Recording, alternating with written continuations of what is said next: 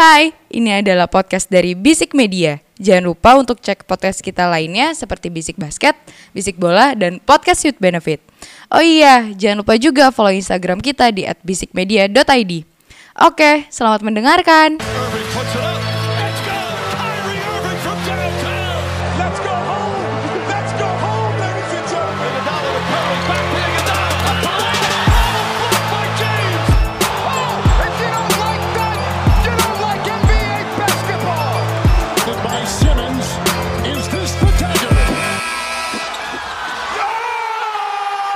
Kembali di Bisik Basket, podcast seputar basket NBA dan juga dalam negeri yang dibahas secara santai sebagai pecandu basket. Candu. Seperti biasa dipandu sama gua di Masyu ada Eke Dimsu dan di depan gua udah ada Ramzi Alam, Eke Duzi, Eke Komeng, Eke Rem, Eke Jontor, jeger. Boom boom boom. Wow. Bajing. Oh, tetap belum ada nih, belum ada yang mau nih. Mungkin rekan kita yang di jauh sana yang lagi isoman di rumah. Mas Didi, apa kabar Mas Didi? Welcome back Mas Didi. Baik Dim, baik Zi, alhamdulillah lah. Udah. Jadi Mas Didi ini lagi offline ya ngeteknya sama kita ya. Padahal gue tadi online. Gue pengen gue berharapnya sih Mas Didi bisa bareng sama kita gitu. Iya. Jadi Mas Didi semoga cepat negatif ya tesnya ya. Siap. Stay negatif, jadi sekarang nggak boleh stay positif tapi stay negatif. Iya. Itu secara harfiah bisa diartikan berbeda tuh sama orang-orang tuh, sama generasi milenial stay negatif tuh agak sulit gimana sih? Iya, pokoknya kalau untuk COVID kita harus pesimis lah ya, harus pesimis, nggak boleh jangan positif pokoknya. Oke, pekan ini kita NBA udah off kan. Minggu kemarin kita udah ngebahas tentang juaranya Milwaukee Bucks. Iya. Tapi kita belum tahu nih pendapat dari Mas Didi nih, iya kan? Iya kan dia fans banget Booker nih, fans Booker banget nih. Iya. Jadi gue sebelum kita mulai ke materinya, gue pengen tahu dulu pendapat lo nih Mas Didi nih tentang keluarnya Bucks sebagai juara NBA dan ternyata prediksi lo salah nih terhadap Phoenix yang menjadi bulan-bulanan. Ya bulan-bulanan lah ya. Dari 2-0 langsung 4 game tersisa langsung dilibas. Gimana Mas Didi menurut lo nih? Ya pasti sih salah satu yang perlu kita mengacungkan jempol pasti penampilan seorang Giannis Antetokounmpo ya. Enggak dong, Khris Middleton dong Mas. Iya. Maksudnya utamanya Giannis, dia benar-benar tanpa celah di game 5 dan game 6, ya kan? Offense, defense, you name it lah dia kontribusinya sejauh apa, tapi memang faktor keduanya pasti Middleton ya, yang di game 5 dan game 6 dia masuk mode Kobe ya, bukan mode Kuzma. Mode Kuzma apa itu? Pemain yang bentar lagi mau di ke Sacramento itu ya? Iya. yang di posting happy birthday sama Lakers tulisannya komen-komen trade him semua anjir. Oke, lanjut. Gimana Mas? Terus habis itu yang ketiga pasti penampilan Jrue Holiday yang sebenarnya gini, kalau gua pertama gua sempat awal musim ini tuh ada teman gue juga Bucks, terus dia ngelihat, dia nanya soal komentar trade-nya Jrue Holiday. Gue bilang jelas-jelas Jrue Holiday ini akan bikin dimensi offense dan defense-nya Bucks ini lebih bagus daripada musim sebelumnya. Dan ternyata kebuktikan. Kita kalau ngomongin sample size di final, itu Jrue Holiday adalah satu-satunya yang akhirnya berhasil ngerusak CP3. Iya, setuju. Di 3 game awal CP3 kalau nggak salah bikin udah 15 turnover, man. Itu padahal CP3 regular. Ada pertandingan yang dia nggak ada turnover. Ini di 3 game 15 turnover. Yaitu the one and only adalah Jrue Holiday. Itu sih summary-nya. Jadi kan juga kehabisan senjata sih sebenarnya untuk ngadepin Bucks. Jadi ya udah flop aja. Udah well deserved lah buat Bucks juara tahun ini. Jadi menurut lo ini balik ke episode kemarin ya, tapi gue belum tahu pendapat lo. Jadi menurut lo Giannis deserve to be a Finals MVP over Khris Middleton? Iya dong. Giannis tuh bener-bener nggak ada apa ya, ibaratnya nggak ada jeleknya di final menurut gue, meskipun ada lah yang pas beberapa kali kalah gitu kan, mungkin Giannis tetap kontribusi poin gitu kan, tapi presence-nya dia emang agak nurun. Tapi ya lo lihat aja deh di game 5-6 itu udahlah Giannis take over semuanya sih kalau menurut gue, layak lah. Setuju. Jadi sebenarnya ya benar juga sih kunci yang kita tidak sadari bahwa dari juaranya Bucks itu dari trade Jrue Holiday terhadap George Hill dan juga Eric Bledsoe ya sebenarnya ya. Jadi berarti lo nuker dua guard yang average bisa kita bilang dengan satu yang contending gitu, yang bisa membantu lo gitu lo ya kan. Betul. Gitu. Betul. Nah, ya Jrue Holiday bikin Bucks nggak holiday lebih awal gitu. Gila, holiday-nya panjang ya, apalagi bawa-bawa Larry O'Brien ya kan, bukan main. Oke, kita kesampingkan dulu NBA, kita ngomongin Olimpiade dulu ya. Kita kan juga di waktu lu terakhir datang ke sini kan gue juga sempat ngebahas gitu loh, prediksi timnas USA performanya mereka seperti apa nanti di Olimpiade. Nah, gue ke Ramzi dulu deh. Iya. Lu nonton gamenya? Kayaknya kita semua nonton gamenya. Gue nonton. Ini kayak it's a humiliating things buat perbasketan dunia gitu loh, menggemparkan lah ibaratnya ya kan. Jadi di tadi pagi ya? Kemarin malam.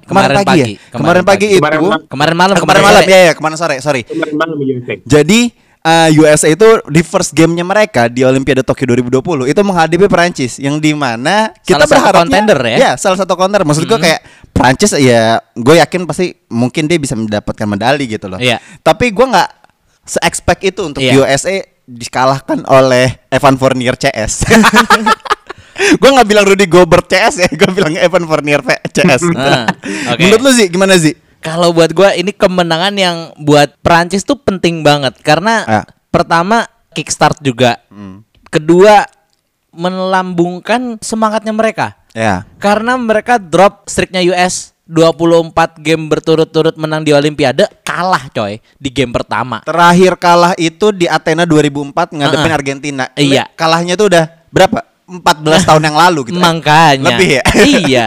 24 game berturut-turut gak pernah kalah, terus akhirnya kalah. Dan menurut gue sih balik lagi ya, kekurangan big man ini. Dan kita lihat dari rotasi pemainnya deh. Kalau misalnya Perancis ada Rudy Gobert, penggantinya masih ada si siapa? Ada pemain yang lupa gue banget itu ya? Iya, si Fall. Ada namanya Fall. Bukan. Ada si Fall, terus juga ada si Poirier juga. Ya. Poirier juga gede banget dan apa ya? Gue ngeliatnya, gue sempat nge-notice dari kata-katanya Evan Fournier sih setelah game.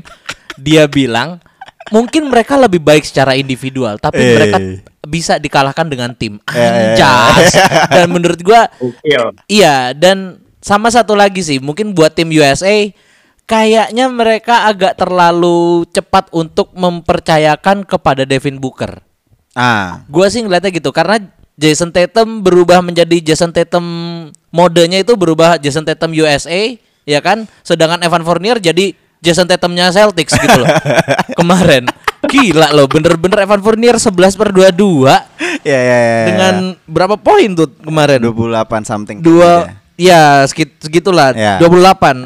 Dan ya gue sih ngelihatnya kayaknya emang harus mengeluarkan senjata kartu as utamanya si USA, Khris Middleton. Yang kamu gadang-gadang menjadi Finals MVP itu loh, yang katanya kerop sama Giannis. Berarti kalau pembelaan gue adalah Khris Middleton capek, masih jet lag, baru nyampe langsung main capek dong. Nah, Devin Booker sama Jrue Holiday nggak perform juga kan? Iya nggak perform sih. Makanya itu masih jet lag. Jrue Holiday masih perform. Masih lumayan. Nah, menurut lo gimana nih Mas Dedi? Maksudnya kayak kita tuh yakin banget gitu bahwa dengan materi yang ada di timnas USA ini mereka bisa bring back gold gitu loh. Iya. Yang menarik sebenarnya gini. Yang menarik itu dari kalau kita tarik dari awal, peraturan pertandingan dan perangkat pertandingan antara NBA dan FIBA ini beda. Iya betul. Kalau beda pakai FIBA dong. Ya kan? Ya. Jadi yang paling gue ingat jelas adalah durasi pertandingan per kuartalnya beda. NBA 12 menit. Yes. Ini 10. Terus yang paling ketara juga adalah seingat gue 3 point line-nya ini lebih dekat daripada di NBA. Betul. Di Olimpiade. Terus ringnya itu kalau nggak salah tingginya pun masih lebih pendek di Olimpiade dibanding di NBA gitu. Nah, kalau gue lihat terus satu lagi yang peraturan yang bikin Prancis ini merajalela adalah tidak adanya defensive 3 second kalau nggak salah di area paint. Jadi kemarin itu kan paling kelihatan adalah Rudy Gobert kagak perlu keluar kandang, cukup berdiri di depan. Gak perlu keluar paint area ya. Gak perlu keluar paint area. Bener-bener dia ngedon aja di situ udah. Dia bener-bener menurut gue bener-bener defensive presence di si Rudy Gobert ini yang cukup bikin Amerika atau USA ini kewalahan. Terus ditambah lagi Kalau gue ini nggak tahu sih, ini analisa gue doang. Mungkin muscle memorinya pemain NBA ini biasa ngasih 3 point pakai. Baru gue mau bilang ya. Iya benar. Pemain NBA gitu kan. Betul. Ya. Berantakan semua mungkin. Nggak tahu ya karena kemarin ngelihat 3 point-nya juga nggak terlalu bagus tuh NBA. Jelek banget. Betul. Nah, itu sih kalau gue ngelihatnya, dan ditambah satu lagi deh ini poin gue. USA tahun ini tetap menurut gue tidak menurunkan pemain-pemain terbaiknya. Misalnya LeBron James nggak ada. Aduh, tolong jangan disebutkan nama itu. Nama itu kan lagi nggak, nama itu sekarang lagi main di ini di apa? Aduh, apa first apa? Iya di Space Jam. Apa universalnya apa sih lupa gue. Kalau misalnya itu turun, mungkin akan beda hasilnya. Tapi ya udahlah, menurut gue sekarang USA tinggal harusnya Pop knows best. Cuman ya kita lihat aja pertandingan berikutnya. Gitu.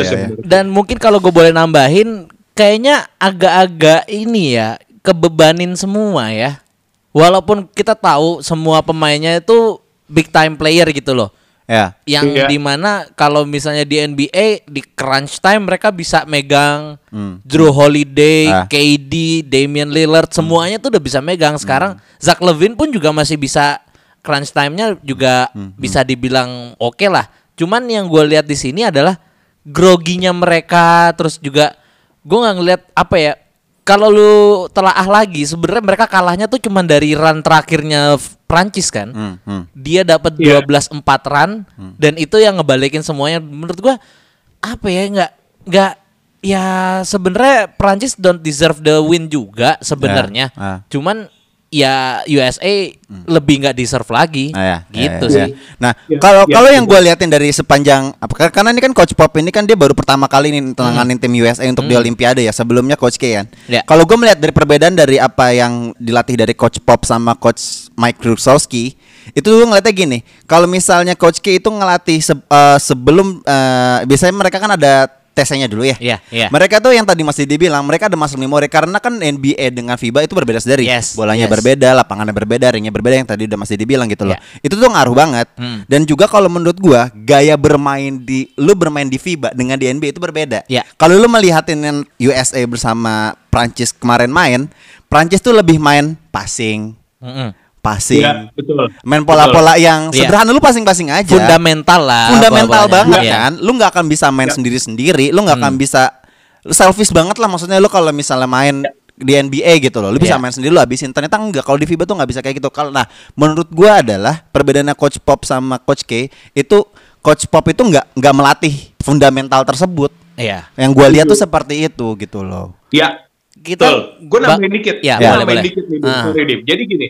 Jadi kemarin gue juga sempat discuss nih pas pertandingan gitu US lawan Prancis. Jadi kalau gini, ibaratnya pemain NBA itu tidak benar. Gue setuju sama lo nih. Pemain NBA tidak terbentuk untuk sistem yang mengakomodir 5 pemain di dalam satu game gitu loh. Jadi ibaratnya ya kalau NBA kan pasti di setiap tim akan ada 1-2 pemain yang jadi hero. Misalnya Celtic, bukannya Tatum, ya kan. Misalnya kalau let's say Nets ada Harden, ada Durant atau Irving, tapi pokoknya sistemnya untuk 3 orang itu. Tapi kalau misalnya FIBA ini sebenarnya lebih dekat sama NCAA kalau gue ngelihatnya.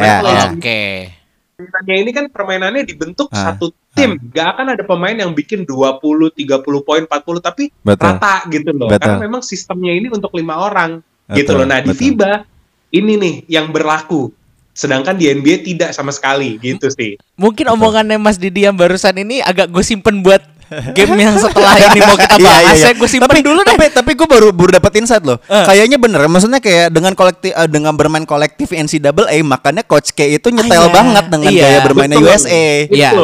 Lu udah punya dikasih dengan pemain-pemain dengan skill set yang mumpuni. Lu tinggal diolah aja gaya bermain lu tuh dengan kolektivitasnya seperti apa. Dengan Coach K ya udah ahli banget gitu loh. Kayaknya itu deh.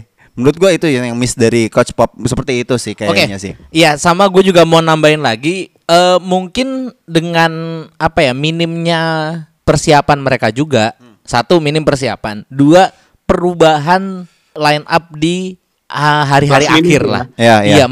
Menjelang mereka berangkat, mereka masukin Javel McGee, mereka masukin Keldon Johnson. Terus juga ditambah lagi 3 pemain baru datang. Itu kayaknya feeling gue nih ya Mas ya. Dia itu si Jrue Holiday, Khris Middleton sama Devin Booker tuh udah kong-kali-kongan, udahlah kalah aja lah gue, nggak apa-apa biar cepet kita kesana gitu loh. Lu jahat banget anjir mikiran. Lah 2 lawan 1 kan, ayo Khris Middleton lawan sama Jrue Holiday sama Devin Booker, ya udah 2 lawan 1 udah lah ngalah aja lu gitu. Mereka tuh udah awkward di pesawat gitu.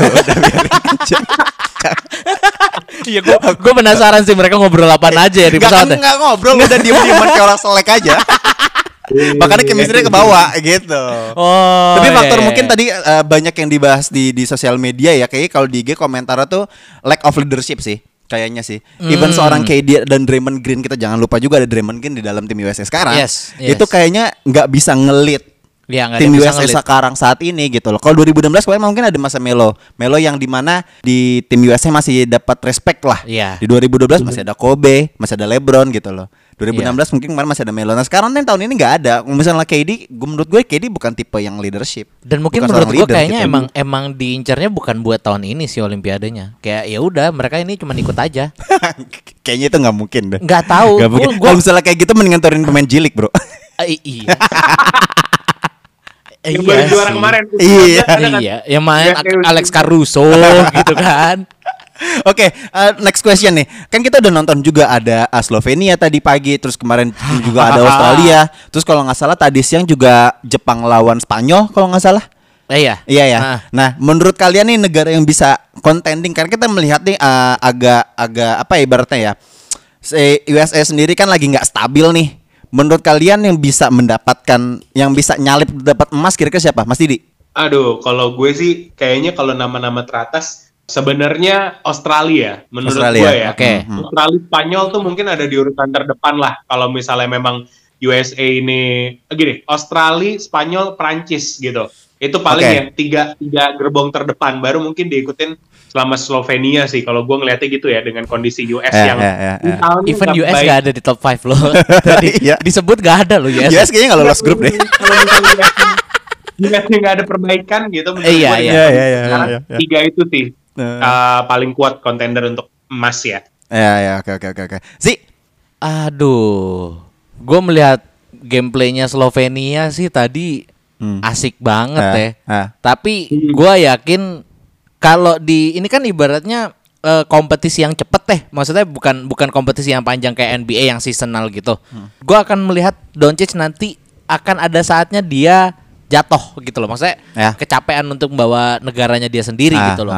Oke, dia tadi 48 poin, the most 48 ya, oke. Most by first Olympian. Ya. Anjir banget nih, bener-bener gila. Gue akuin dan dia mainnya bener-bener bagus banget. Cuman gue nggak melihat kalau misalnya patternnya kayak gitu terus, ya di NBA aja dia bisa diredup diredupin gitu loh. Gimana nanti di ketemu yang lain-lain. Tadi lawan Argentina ya udahlah ya, masih mengandalkan Luis Cola juga.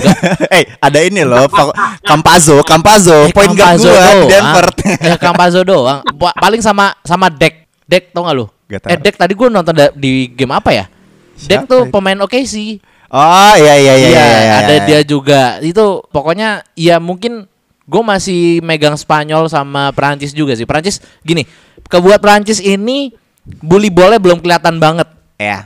Gue harusnya nih Rudy Gobert bisa lebih dimaksimalin lagi di bawah, dan Fournier bisa ngasih ya umpan-umpan cantik yang bener-bener alley-oop gitulah. Gue belum melihat itu di Perancis sih, dan menurut gue ini yang gue tunggu dari Perancis gitu. Kalau dari gue sendiri ya, gue nggak tahu siapa yang akan gold.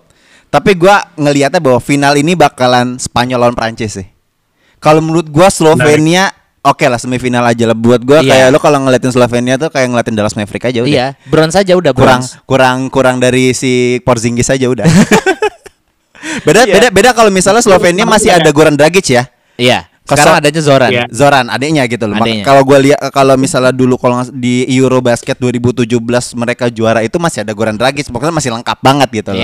Beda cerita kalau misalnya ada Yunani atau Serbia lah. Gue yakin masih pasti bisa Serbia atau Lituania lebih parah lagi, tapi kan kalah tuh kemarin sama Doncic.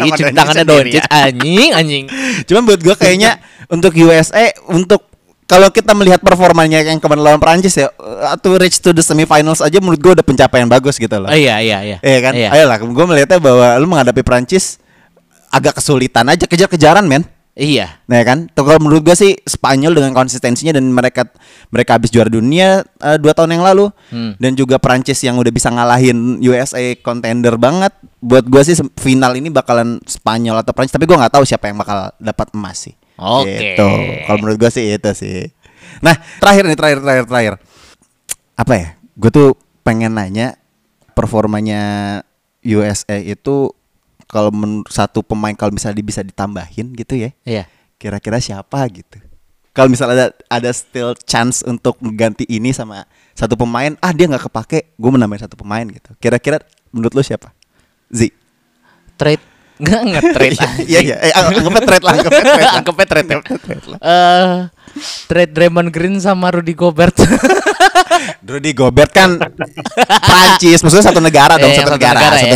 Yang satu negara. Maksudnya ya, dari squad 12 pemain di USA nih, kalau misal kita berandai-andai aja. Ini satu pemain enggak penting nih. Diganti aja lah sama yang butuhnya tuh ini gitu. Keldon Johnson sih. Si sampah datang belakangan ini loh anjing. Sorry deh, gue mau tahu deh Keldon Johnson ini pemain mana sih? Pemain Spurs. Oh Spurs. Ini for the sake of orang dalam ya. Seenggaknya ada yang ngerti permainan gue. Ya, for the sake of orang dalam. Gitu. Keldon Johnson sama siapa? Diganti pokoknya sama center siapapun lah, mau Tyson Chandler pun juga gue masih nggak apa-apa. Tyson Chandler bahkan masih yang pas sama LeBron sama Kobe itu masih ada kan, 2012 masih ada kan. Tyson Chandler atau enggak ya pokoknya siapapun, pokoknya center aja. Jadi menurut tuh center sekarang udah ada Bam sama Javel McGee itu isn't enough ya? Atau mungkin LeBron sih sekalian ya, biar bener-bener leadernya gitu loh. Pokoknya langsung aja ke Mas Didi. Gimana Mas Didi kalau misalnya ada kesempatan ganti siapa? Siapa tahu bisa bawa Bugs Bunny juga. Kalau gue sih ini, gue tuh pengen banget ngeganti si Javel McGee ya. Kalau gue kan ngelihatnya, kalau gue ngelihatnya sebenarnya USA tahun ini kan pengen main small ball ya. Iya. Terlihatnya sih seperti itu ya. Tapi kan small ball tidak terguna, tidak digunakan kan di NBA. Iya. Makanya maksud gue mungkin ya kenapa dia nggak ganti Javel McGee dan benar-benar mainin ultra small ball dengan centernya adalah PJ Tucker kayak Rockets 2 tahun yang lalu. Tadi gue udah berharap nih sekalian aja gantinya Steph Curry gitu. Bener-bener udah gak ada yang di tengah udah. Jadi tiap kali offense 5-0 di dalam nggak ada orang anjing. Steph Curry aja langsung. PJ Tucker ini kan kalau gue ngelihatnya dia bisa memberikan hasil ya. Hasilnya kan gede banget nih PJ Tucker. Gue ngelihatnya emang kurang greget aja sih Amerika tahun ini. Dan salah satu pilihan paling salah tuh yaitu Javel McGee. Gue nggak ngerti deh. Dia mungkin emang pernah juara NBA, tapi kan di tim yang dia juara atau dimanapun dia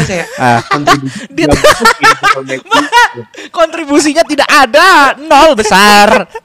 Kayaknya pesan kita satu untuk Javel McGee ya, cincin juara NBA-nya balikin aja udah. Oke, kita udah sih ya. Apa satu lagi? Gue masih nunggu Jerami Grant bisa main sih.